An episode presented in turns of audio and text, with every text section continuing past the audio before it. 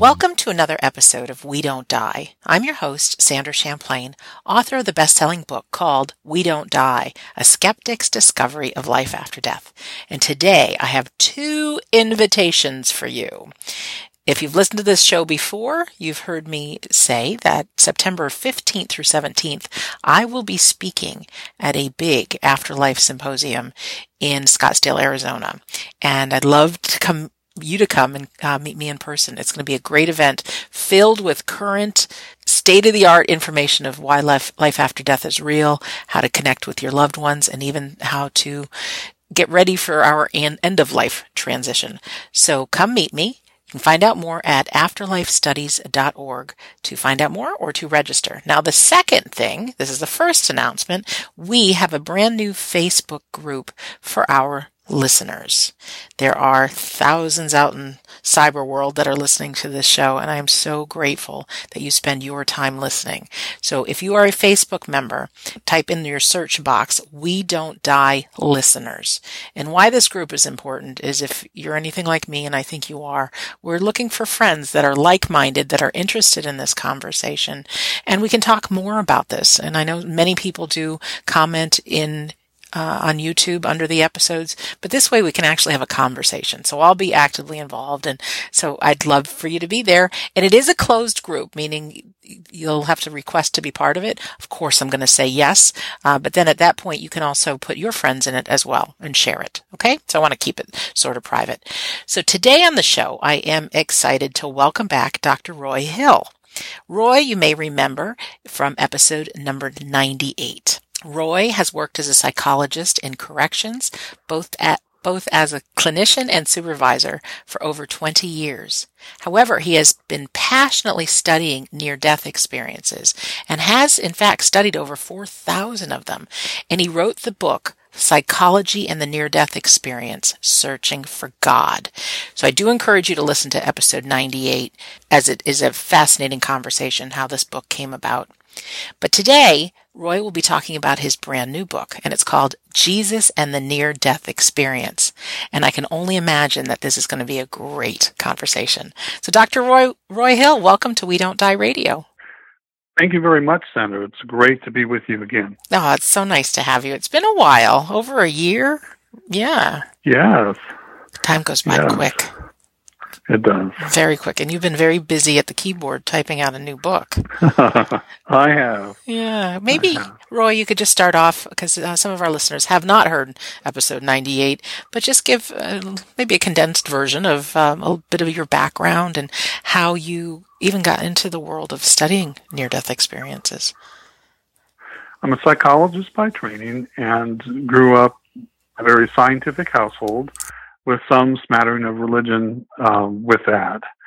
So near-death experiences are somewhat new to me. It happened after I had a spiritually transformative experience working in the prison system. Oh, and that's right. Yeah, so I had a inmate who was on suicide watch because his sister had passed away. And after a couple of days, he said he was better because his sister was talking to him. And I thought to myself, you know, more psychosis. But he said, no, sister is telling him that he can be on suicide watch, that she was with him, and that everything was going to be okay. I said, this doesn't sound like any auditory hallucination that I'm aware of. Usually they're negative and cryptic and never helpful. Mm-hmm. So I took him off watch under the watch of the unit officer, and saw him the next day and asked him if he was hearing stuff from his sister. And he said, yes. And I said, well, what is your sister telling you? And he said, well, she's telling me that you don't believe me, and so you shall believe. She's got a message for you. And I said, what's that? And I said, quarter. Like quarter the coin or quarter something full. And I said, quarter the coin. I said, what does that mean? I said, I don't know. So the next inmate who comes in is ranting about the hypocrisy of the United States. And he asked me, Dr. Hill, do you know what's written on a quarter? And I said, in God we trust. And I said, wow, nobody's asked that for me before or since. So I talked to the other guy, of course, and he goes, that he was pretty surprised. And I asked him, is his sister Seth telling him anything else? And he said, yes. He says that you're going to have a son, and he's going to be born on Christmas Day. And indeed, my wife was pregnant, and I knew it was going to be a boy, but would he be born on Christmas Day? Well, he was born on January 7th. And that really bothered me for about 11 years. And then I thought to myself with epiphany, wow, at first there was a declaration that I didn't have faith. Mm-hmm. Then there was a statement I needed to trust in God. Maybe this was a test of faith somehow. So in a leap of faith, I Googled Christmas Day and January 7th, knowing full well, as everybody else does, that Christmas Day is on December 25th. Right. And lo and behold, a lot of stuff comes up. Turns out that Christmas Day, according to the Gregorian or Christian calendar, is on January 7th. And it's a calendar that Christendom used to use, and now the Orthodox Church still uses it. Mm-hmm. But we now use the Julian calendar. So I said, well, what do I do with that? My Christian friends say, well, you know, hey, Doc, be careful. You don't know where this is from. It's probably from the devil. Right. And I thought to myself, how can a message of trusting in God be from the devil? So I knew about near-death experiences, and so I started to comb the Near-Death Experience Research Foundation website, where there's about 4,000 anonymous cases. And I read and read and read, and I corresponded with the owners of the website, the Longs, and they encouraged me to write a book, which I did, and that's how I got started with it all. What's the website that you were on to do all this research? Near-Death Experience Research Foundation, or NDERF. NDERF. Yeah, I think we talked about that on the first episode, mm-hmm. but I know there's some new listeners that would be very interested in checking that out. Yes, awesome website. So the story continues that you did a lot of research. I did. I really, what I was interested in is looking at all the different connections between your death experiences. And what I found was they're remarkably the same. Imagine if you were on a jury and somebody said, I saw so-and-so smash and grab a television set from that store.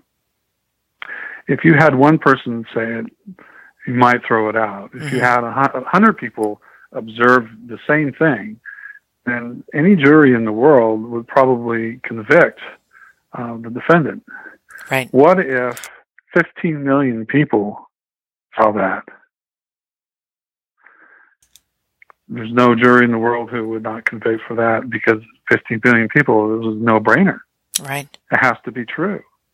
In the United States alone, about 15 million people, or about 5% of the population, has had a near-death experience. In the United States alone, 15 million.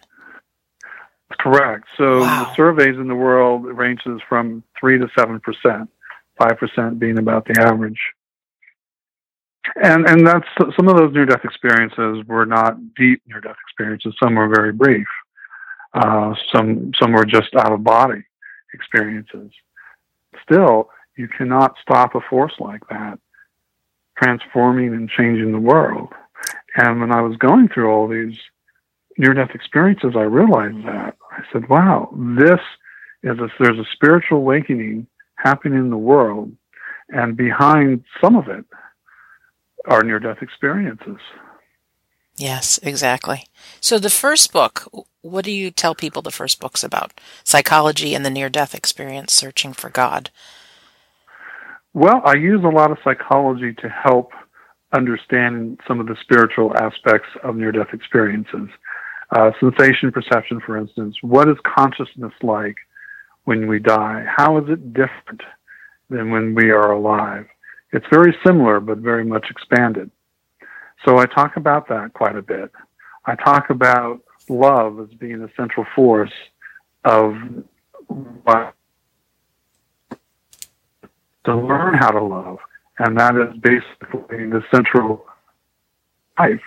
If anybody has wondered what the meaning of life is, come to the right show today, at least according to near-death experiences. It's quite simple. It's to learn what we lack in love. And that's why we come and we struggle and we deal with difficult things, because we learn most through adversity. And we may shake our fist at God and say, why did you bring me this terrible life or these terrible things that are happening? And the answer is, because you chose it. Wow. You chose these things to learn how to love. Yeah, that's what I thought. Wow. Mm. It just brings a whole new awareness to what we value is important. Sure. And what is important. We think an easy life, a very comfortable life, filled with things and friends, and we work so hard to try to avoid difficulties, when in truth, difficulties will come because there's some of the things we need to learn in life, some of the hard lessons on here on school earth. It's so true, Roy. I don't like hearing the words that we learn most through adversity. And I often say, because so many people have said, it's our suffering that brings us the greatest growth. I hate to say it, but it's the truth. Even looking back on my life, or anyone listening looking back on their life, if something was 10 years ago or 20 years ago, it's just like, it was horrific. However, this is what I learned out of it. And this is how I increased my capacity to love or have compassion or whatever that may be. Absolutely. We learn that love, it sounds simple, but love is anything but simple. It's very difficult. Love means learning how to sacrifice for other people. Mm-hmm. It means how to forgive other people, or to have inherent respect for people. To have inherent respect, it's easy to have inherent respect for a friend. But what about the homeless person? Yes. It's easy to forgive a friend or a close loved one who says something mean. But what if somebody leaves you, and takes your stuff and abandons you, somebody you trusted? How do you forgive that person? Or sacrifice. It's easy to sacrifice for a friend if they need to move their furniture or what have you. But what about sacrificing for a parent who suffered from Alzheimer's and quitting your job for 3 or 4 years to take care of that parent? Those are the difficult lessons of life, where we learn truly how to love. True. Question. And I've heard this spoken many, many times, that we choose to come into this earth to learn these lessons. Is that some of the things you found through researching near-death experiences? Absolutely. I learned that we have always been and always will be. So eternity goes in both directions. Amazing. So at some point we individuated from the oneness, our true nature, which is of God, and became an individual. And through a cycle of stairway of lessons over time, we are learning more and more and more. And in this life, we're learning a lot of things. But we chose this life to learn what we lacked in love. So, I think great thought, according to the meaning of near-death experiences, great thought has been placed into what kind of life we were going to live, what parents were going to be born into, what sex we're going to be, what race, what neighborhood, what country, on and on and on. All these variables were well thought out before it was chosen who we were going to be born to and what kind of life we were going to live. I think it's good news if we can embrace it that way. I know it's easy for my negative mind to somehow sometimes get into victim mode. Woe is me, I can't believe this happened, I hate my life. I don't say that, but it's really easy to fall into victim when bad things happen. And absolutely. And the good news is, if we decide to sit in the driver's seat and try on the concept that we chose to be here to learn this. And it's funny because even if you believe it or not, if you actually put yourself in those shoes, you know, you start seeing a problem as, you know, could call it an opportunity, or what can I get out of this? What can I learn from this? And I don't know about you, but it sure helps me get over being in that victim mode pretty fast, and gives me power in life. Absolutely. Very empowering. Very empowering. It's hard, though, because human nature being as it is, we don't like to deal with adversity. You know, it's not, give me a painful disease, please. Nobody prays that. People pray for health and for success and so forth. So I think it's a little unrealistic for us to be perfect in this. But even just having the knowledge that there are things to learn when bad events happen can help us struggle through it, I believe, and give us a better perspective, even though I think it's unrealistic for anybody to embrace it fully. Oh, absolutely. You know, we look for good in some situations, and sometimes it's like, I can't find any. So we just do the best we can. And I think having books to read, things to look at on the internet, shows to listen to like this, they're all good constant reminders as to who we are as human beings, that we're not alone on this journey, puts us back into perspective.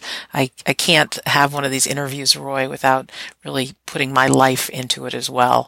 And so that's what I hope for everybody, that our lives are in it, and we can start thinking about these concepts, you know, for ourselves and empower ourselves. So I'm very interested, though, about Jesus and the near-death experience. I know from being the founder of this show and having so many conversations with people, and I get a lot of emails from listeners, and there's some people actually afraid that they're going against religion by studying anything that has to do with the afterlife. You know, and my gut instinct is to kind of laugh at that because, of course, you know, we pray to beings that are no longer on this earth. But I found it very interesting that the title of your book is Jesus and the Near-Death Experience. So, tell us a little bit about how, first of all, how did you get into this subject? Well, initially, I kept running across Jesus when I was reading through all these 4,000 near-death experiences. And the Longs, the people who run the NDERF website, did some research, and the most viewed spiritual being during a near-death experience, the single most viewed being, is Jesus.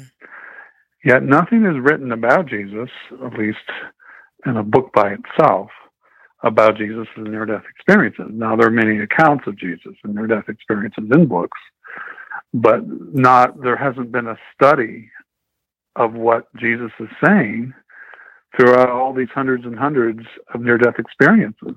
So I thought, well, this is something new and different, and anybody who is interested in near-death experiences or is a Christian might want to read about this.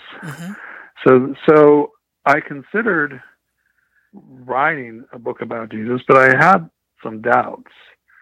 And my doubts stem from thousands of people who've written about Jesus over the last 2,000 years, a lot of religious scholars. And I kind of questioned whether I was qualified to write a book about Jesus. It was a pretty tall order of magnitude to attempt, in my mind. So I prayed about it, and I had a dream that I think answered my question. And if you have a moment, I can describe it. Yes, we have all the time in the world. Okay. Well, I dreamt that I was in this church, and I say church loosely because it wasn't necessarily a Christian church. It was more of a sanctuary without any religious icons. But it looked like a bombed-out church that one might find after World War II in Germany, no roof, and, you know, the stained glass was missing. It was empty.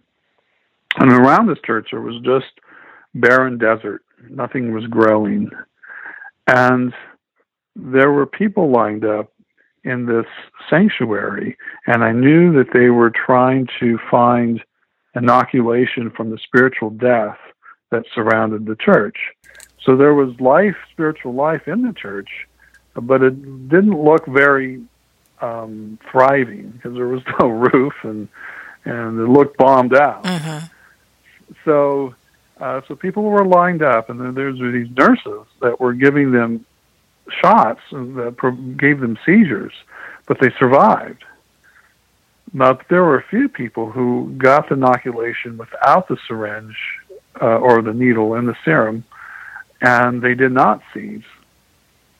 And then eventually it was my turn, and that's what I got. I got the inoculation without the serum, and I didn't seize. The people who had the seizures woke up and were oblivious to why they were in pain, but they did survive. And I later realized that the inoculation was basically doctrine, that people were receiving doctrine to find spiritual life, and it was causing them a lot of pain. But it also was keeping them spiritually focused and spiritually alive. And there were a few people who were receiving the inoculation without the doctrine and were spiritually alive without the pain. Then once everybody received their inoculation, they left the church to go out into the world, and they left, and I wanted to go with them. So I started leaving the church, and I heard the words, "You are Jesus." And I thought, oh my goodness, based on my religious background and doctrine, that's heresy. Mm-hmm. And I said, I am not Jesus. So I walked to the edge of the church, and the bottom of the church crumbled. It was like on the second floor, and it crumbled. And I was in midair, and I looked up, and there was an image of Jesus that came down. And he, oddly enough, as part of this dream goes, he was wearing a T-shirt with a rainbow on it. Hmm. And he comes down, and about 3 feet from me, that image transforms into just white light. And that white light enters me, and I start rotating 3 times. And each time I rotated, I heard the words, Jesus is heaven, heaven is Jesus. Jesus is heaven, and heaven is Jesus. Jesus is heaven, heaven is Jesus. And then the dream was over. Pretty wild dream, right? Yeah, and you remember it with clarity? I remember it with clarity, yes, I do. Yeah, most dreams you don't, or I don't. Okay. Right. A lot of symbolic meaning behind it. Sure. Okay, so then what? So I thought to myself, I have the answer. I'm to write about Jesus from the position of unity.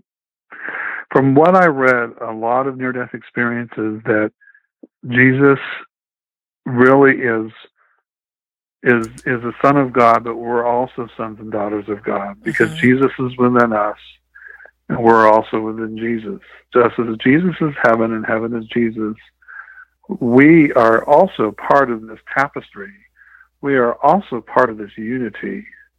And there's this tremendous unity that we cannot separate from each other. And the Gospel of Thomas, which I use quite a bit in my book, it's not in the Bible, but it's a very interesting book. Jesus said, I am the light over them. That says, the all has come forth from me, and the all is attained unto me. Cleave a piece of wood, I am there. Raise up a stone, you should find me there. And that's where Jesus is heaven, and heaven is Jesus. And because we're unified with Jesus, we cannot separate ourselves from that either. And so the image of the rainbow conveyed that. If you read a lot of near-death experiences, you notice that there's this pervading white light in heaven. Yes. And if you think of frequencies, all the endless frequencies of light, you put them all together, you get white light. Well, we cannot differentiate between all that white light, because we cannot differentiate the mind of God, because God is beyond comprehension. But what if you put that white light through a prism? What do you get? A rainbow. you get a rainbow. Exactly. So all the frequencies are differentiated and individualized. So Jesus, God is the white light. Jesus represents the rainbow of all light as well. So Jesus is sort of a mediator. So Jesus' frequency is every frequency, but it's spread out individually. So Jesus understands your frequencies perfectly, and you can relate to Jesus perfectly. See how that works? I know this is a little convoluted and a little complicated, but this is how I interpreted the image of Jesus in the rainbow. And indeed, I found some near-death experiences where they see Jesus as a person, and they see Jesus as with a rainbow light in his eyes or around his body and so forth. Mm. So this is how I approached my writing and went from there. I like it. I'm just looking and taking it in, just God and Jesus, just everywhere, in everything. You know, I do believe that we are all connected with this loving light. And I think many people may call it different names, but the true essence is remains the same. And just getting that visual of that white light through the prism, and there's not... Right. I mean, it includes every color, everything, every human, every animal, every stone, everything. Right. So one of my chapters, I talk about how Jesus relates to us based on near-death experiences. Okay. There are some people who relate to Jesus as a father. So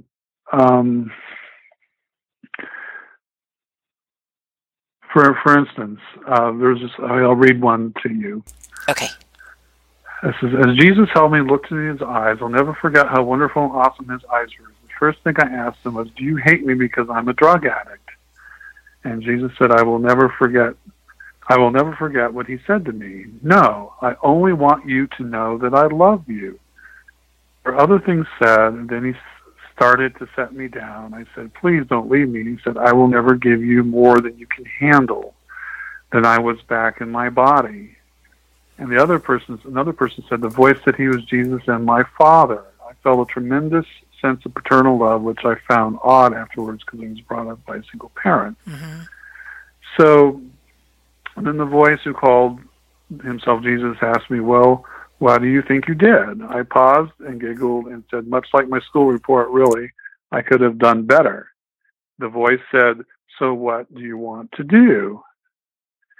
So here's a frequency of a father that these two individuals approached and saw Jesus as a father, but a father who was a perfect father, a father who did not condemn, and the father who gave free will, and a father who had unconditional love even to the drug addict. Julian of Norwich, who had a near-death experience 700 years ago, saw Jesus as a mother. Near-death experience 700 years ago? Did you just say that? Yes. Can you back up? What are you talking about? I don't know of any near-death experiences other than the ones that we've got written in, well, somewhat recent time, within the last 100 years or so. Well, even Plato wrote about a near-death experience when he was talking about her. So, and the Apostle Paul in the Bible, he talked about his near-death experience in Corinthians, where he was stoned to death in Lystra. Really? He didn't describe much about it. Yeah, so near-death experiences go way, way back. Now, there are more of them these days, and part of it is because we have the medical technology to resuscitate people. But there may be other reasons as well why we're having them more now. But Julian of Norwich was a woman who's an anchoress in England at the Abbey of Norwich. No, nobody knows her true name. Okay. But in any case, she wrote the first book in the English language by a woman about the time of Chaucer, about 1390s. And she wrote about her near-death experience. And she's considered one of the greatest Christian mystics that have ever lived. But when I read it, she even described how she died. So I said, this is not just Christian mysticism, this is a near-death experience. Mm-hmm. So it's a wonderful book. And she had a near-death experience involving Jesus. So, and she wrote a very long book about it. But anyway, she saw Jesus as a mother. When I talked about facing adversity and learning and making mistakes, there's a restoration that happens, mm-hmm. and there's a growth that happens, and we're doing this spiral of lessons. And so if you think about a mother in terms of a nurturer and helping a little child grow and become more than they are, and loving them through each step of the way, and that's how she saw Jesus. So there's a frequency of Jesus that's different than the Father frequency. And, of course, there are many people who see Jesus as a brother.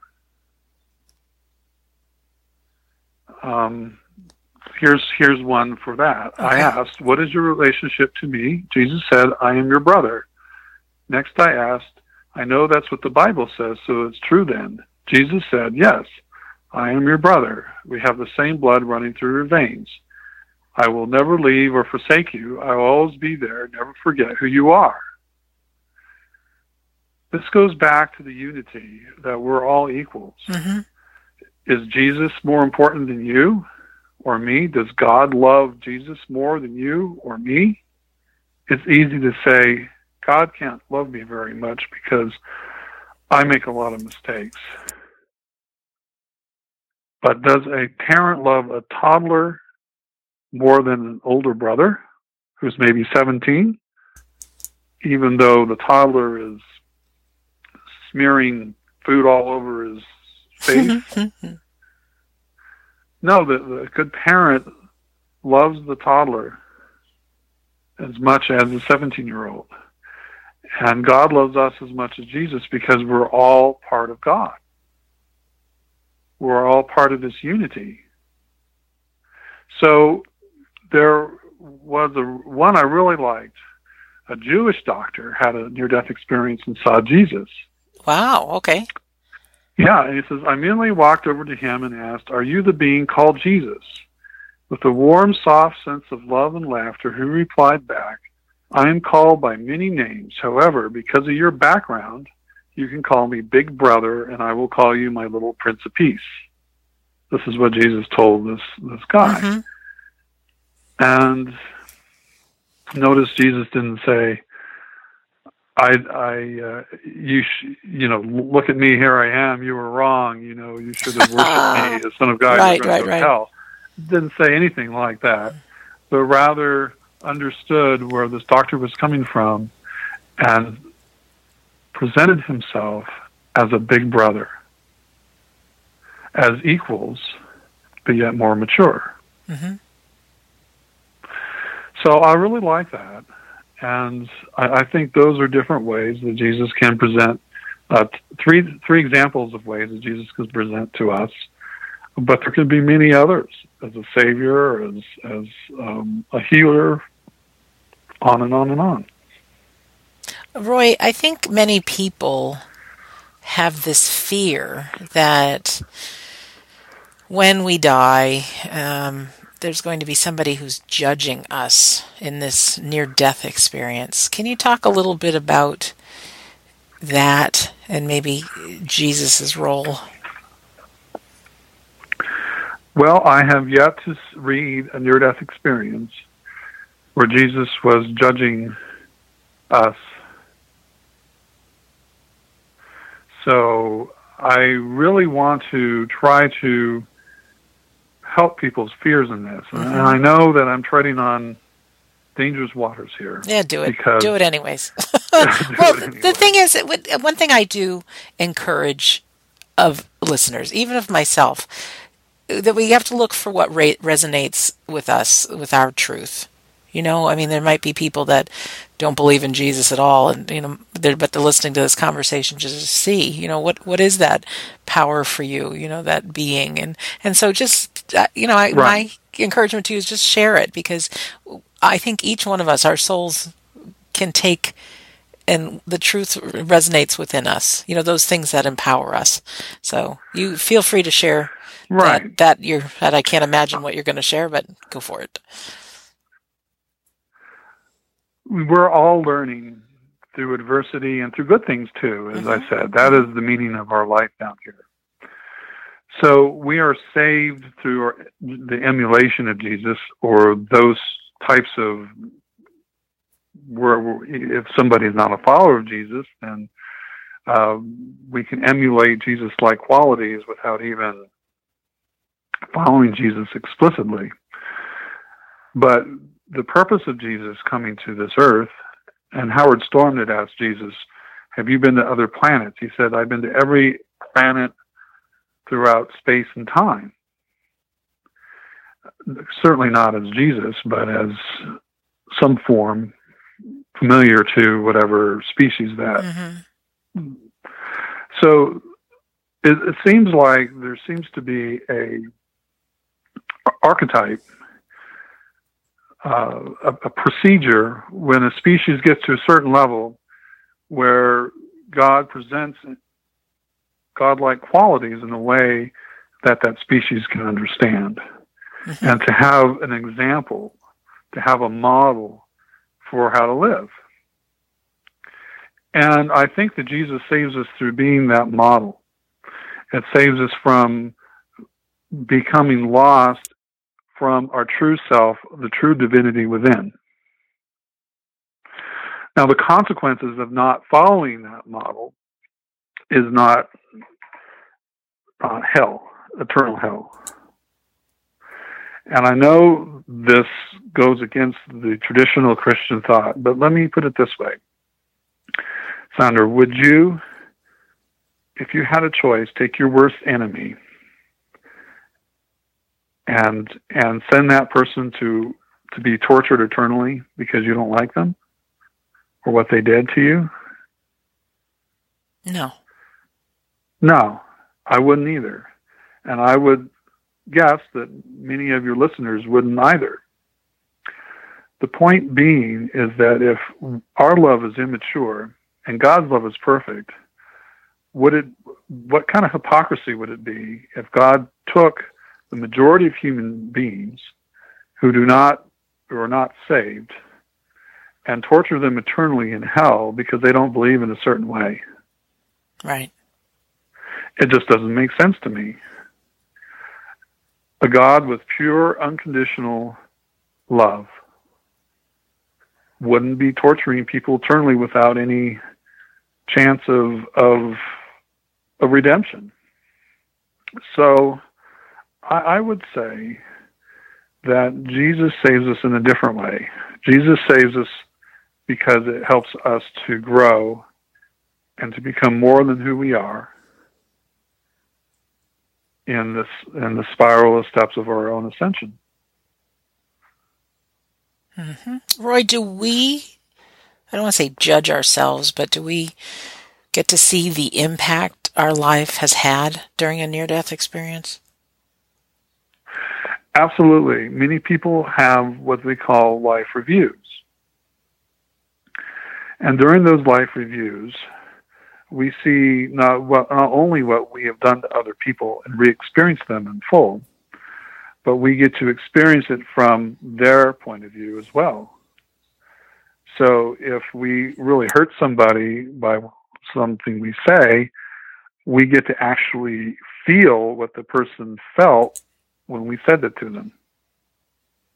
Because in unity, what we do to others, we do to ourselves. How about the good things we do? Do we get to experience those too? The same thing. And oftentimes there's a commentator, not always, sometimes there's no commentator, but sometimes there's a commentator said, well, what could you have done different? Or did you do well? Did you, you know, how did what you do make this person feel really good? so on and so on. But yet there's no sense of judgment in terms of punishment, or that a person is better or worse because of what they did. The only person during a life you judging is oneself. Mm-hmm. And a lot of times when people come back, they may not like everything that happened during their life review, and so they're very highly motivated to do better and paid more attention to how they treat other people. Interesting you say that. I've spoken to tons of people that have had a near-death experience, and very interesting how the lives that get turned around, and also all of them have made their lives about service and helping their fellow man or woman, mankind. Absolutely. Absolutely. That's a very common theme. Many people give up their lucrative career to change life paths and become hospice, work in hospice, mm-hmm. or nursing or clergy or mental health or something along those lines. Mm. In the helping professions in one way or the other, that's very common. Yeah. Roy, I got a visual in my mind of, I don't remember the quote, but I was just thinking about Jesus, the different representations when people have a near-death experience. But I'm going to butcher the quote, so sorry about that. But it's got something to do with the light that emanates from a lamp. And all around the world, of course, there's all kinds of different lamps, but the light remains the same. So I can see from a near-death perspective, all the different cultures, all the different people, all the different beliefs. We might have these different lamps, so to speak, but that true light and who that true light is the same. Does that make sense? It is the same. Yeah. And the wonderful thing about the unity of everything, the unity of God, is that people can find truth through different religions, mm-hmm. and find truth in their search for God. If it's based on love, it's going to translate into growth. Mm-hmm. So one does not have to be a follower of Jesus or a believer in Jesus to grow, right? Spiritually. In fact, I think many of us are born in parts of the world to have a different type of experience. So, although to me, I'm a Christian because of what Jesus represents, not only through the Bible, but through near-death experiences, I also realize that other people can have meaningful spiritual growth and experiences of love and become closer to God with very different paths. And many people kind of, when they have a near-death experience, they ask, in fact, Howard Storm asked Jesus, what is the right religion? He didn't say Christianity. He said, whatever religion brings you closest to God. Mm-hmm. Which is very interesting that Jesus would said that. Hmm. So I think that should give people pause. If one is a follower of Jesus, there is a great, rich wealth of material, I think, in the Bible and other places, such as the Gospel of Philip and the Gospel of Thomas and Julian of Norwich and near-death experiences, and many other sources, I think, to really grow spiritually. Roy, do you have any advice for people who have been told, this is including myself, raised a Catholic girl. Now that I'm involved in all this afterlife business, there's a lot of people that are very judgmental that I am doing something against God and Jesus by doing this. Now, I don't believe any of us are, but do you have something you've said to people, or do you just walk away from a conversation if someone says something like that? Well, in my experience, people need doctrine. And just like in my dream that I explained earlier in the program, doctrine has a place in helping people connect with God, but it also causes a lot of pain and hurt towards other people, I think, too. But people who are very steeped and need their doctrine mm-hmm. need to have a point of view where they're special with God and that they have the answer, where there's no ambiguity. That gives them a great source of meaning and an anchor. It gives them an anchor, which they can rest their belief in God from. Part of me is very reticent to take that away from people. And I also, in my experience, found that people are not open, for the most part, who are people who really need their doctrine mm-hmm. To other points of view. They can become very angry and resentful sure. and attack. So I tend not to engage in a lot of conversations with people who are embrace doctrine to a great degree. At the same time, I respect some of their doctrine. Raised a Christian, mm-hmm. I find much of their teaching to be of great value and things that I accept. But I just see it in an expanded way. You know, I'm reminded of a fortune cookie I got once. It just simply said, the best place to stand in an argument is in the other person's shoes. And I think that could be taken on as far as anybody. You know, I know I've talked to people that are so skeptical and anti-life after death that, you know, they want to have a big, battled, heated conversation, you know, and I won't do it. But I also think some people, you know, really steeped in their doctrine too. If we took on the, I remember there was a magic 8-ball, but there was also a Jesus that you could shake, and it, you know, what would Jesus do kind of thing, and to right. really love people no matter where they're at, and if we can see life through the perspective of their past, their belief, what they grew up with, we could have compassion and just really respect everybody for where they're at. And I know I'm one person that I don't push my stuff on anybody. You know, I might put out a little teaser line to see if somebody's interested in the afterlife. You know, I wrote a book about this, and, you know, they'll take the bait or they won't. You know, and that's okay. But to respect everybody. Right. And I would add to that. Very good. Okay. I agree with that fully. But add to that, respect your own beliefs. Yes. Yes. Because everybody has a fundamental right to have their own beliefs, own spiritual beliefs, whatever that may be. Nobody has the right to take that away from you. And you don't have the right to take it away from somebody else. You can share your beliefs if people are interested. Mm-hmm. But whatever your spiritual beliefs are is a sacred interaction between you and the divine. Mm-hmm. And it is your path.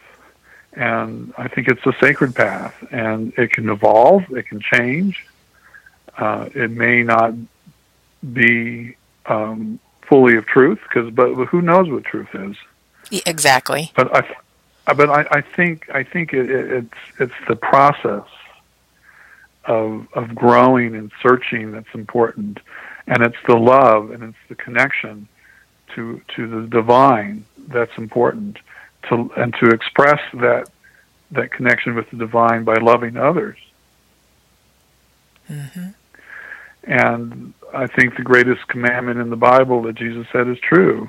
The greatest commandment is love your God with all your heart, and equally love your neighbors as yourself. And I think that remains true whether you're a follower of Jesus or not. Loving other people is where it's at. That's the whole point, again, of our life here, is to learn what we lack in love and try to love. If we love other people more fully and unconditionally, to be more forgiving, to be more respectful, to be willing to sacrifice for each other, to be humble in the way we do things out of love for others, then we can't really go wrong. No. We're on the right path. And I love the path. It's interesting because, you know, how they always say life is about the journey, not the destination.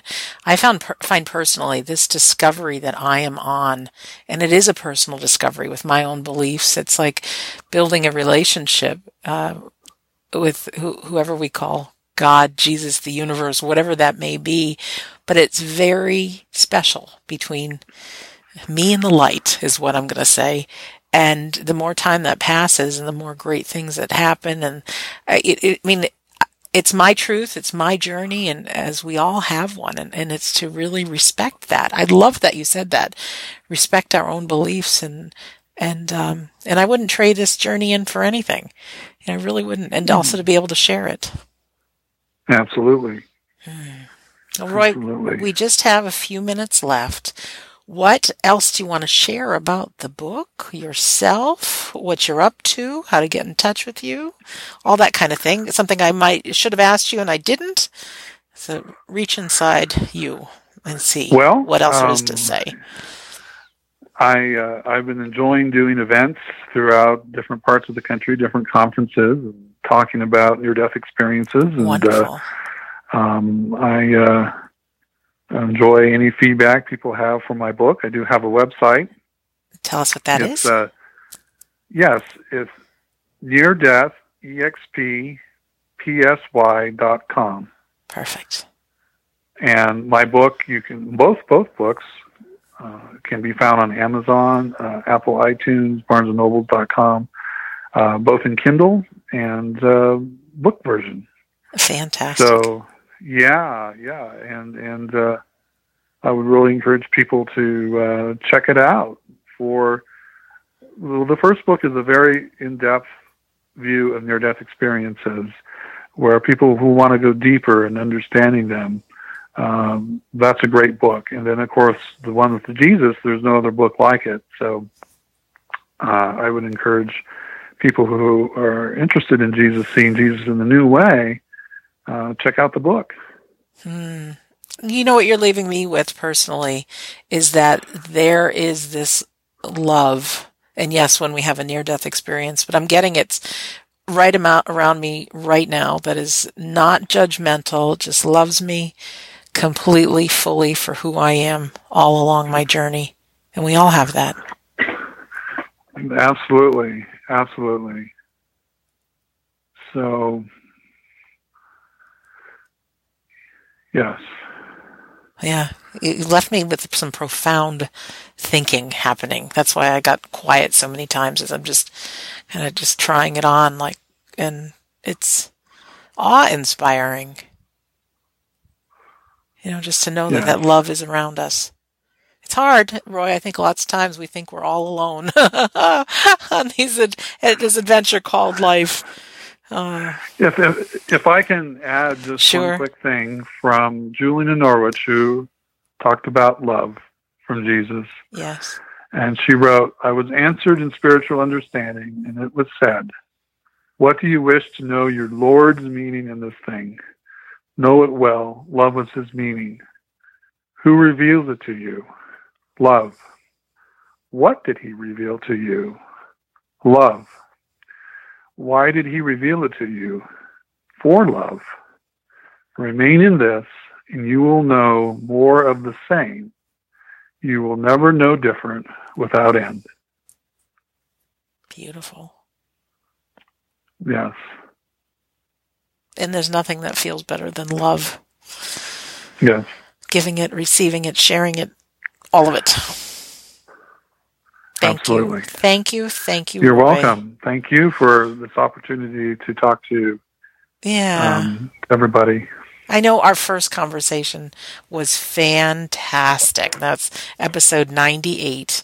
Easy to go for anybody. We Don't Die Radio.com and just scroll down to episode 98, or you can listen on YouTube and iTunes and things like that, but really great. So just a reminder, we've been talking to Dr. Roy Hill, and his website, again, is neardeathexppsy.com. neardeathexppsy.com. And I want to thank him, obviously, again for being here. It's really great, Roy. Thank you. Thank you very much. Yeah, and for our listener, thank you for taking this hour and mapping this conversation onto your life, your beliefs, and hopefully allowing it to empower you in your life and your journey as a soul here in the school called life. And just a reminder, feel free to go to AfterlifeStudies.org to check out that September symposium in Scottsdale. I'd love to meet you there. And then also, who do you discuss these kind of things with?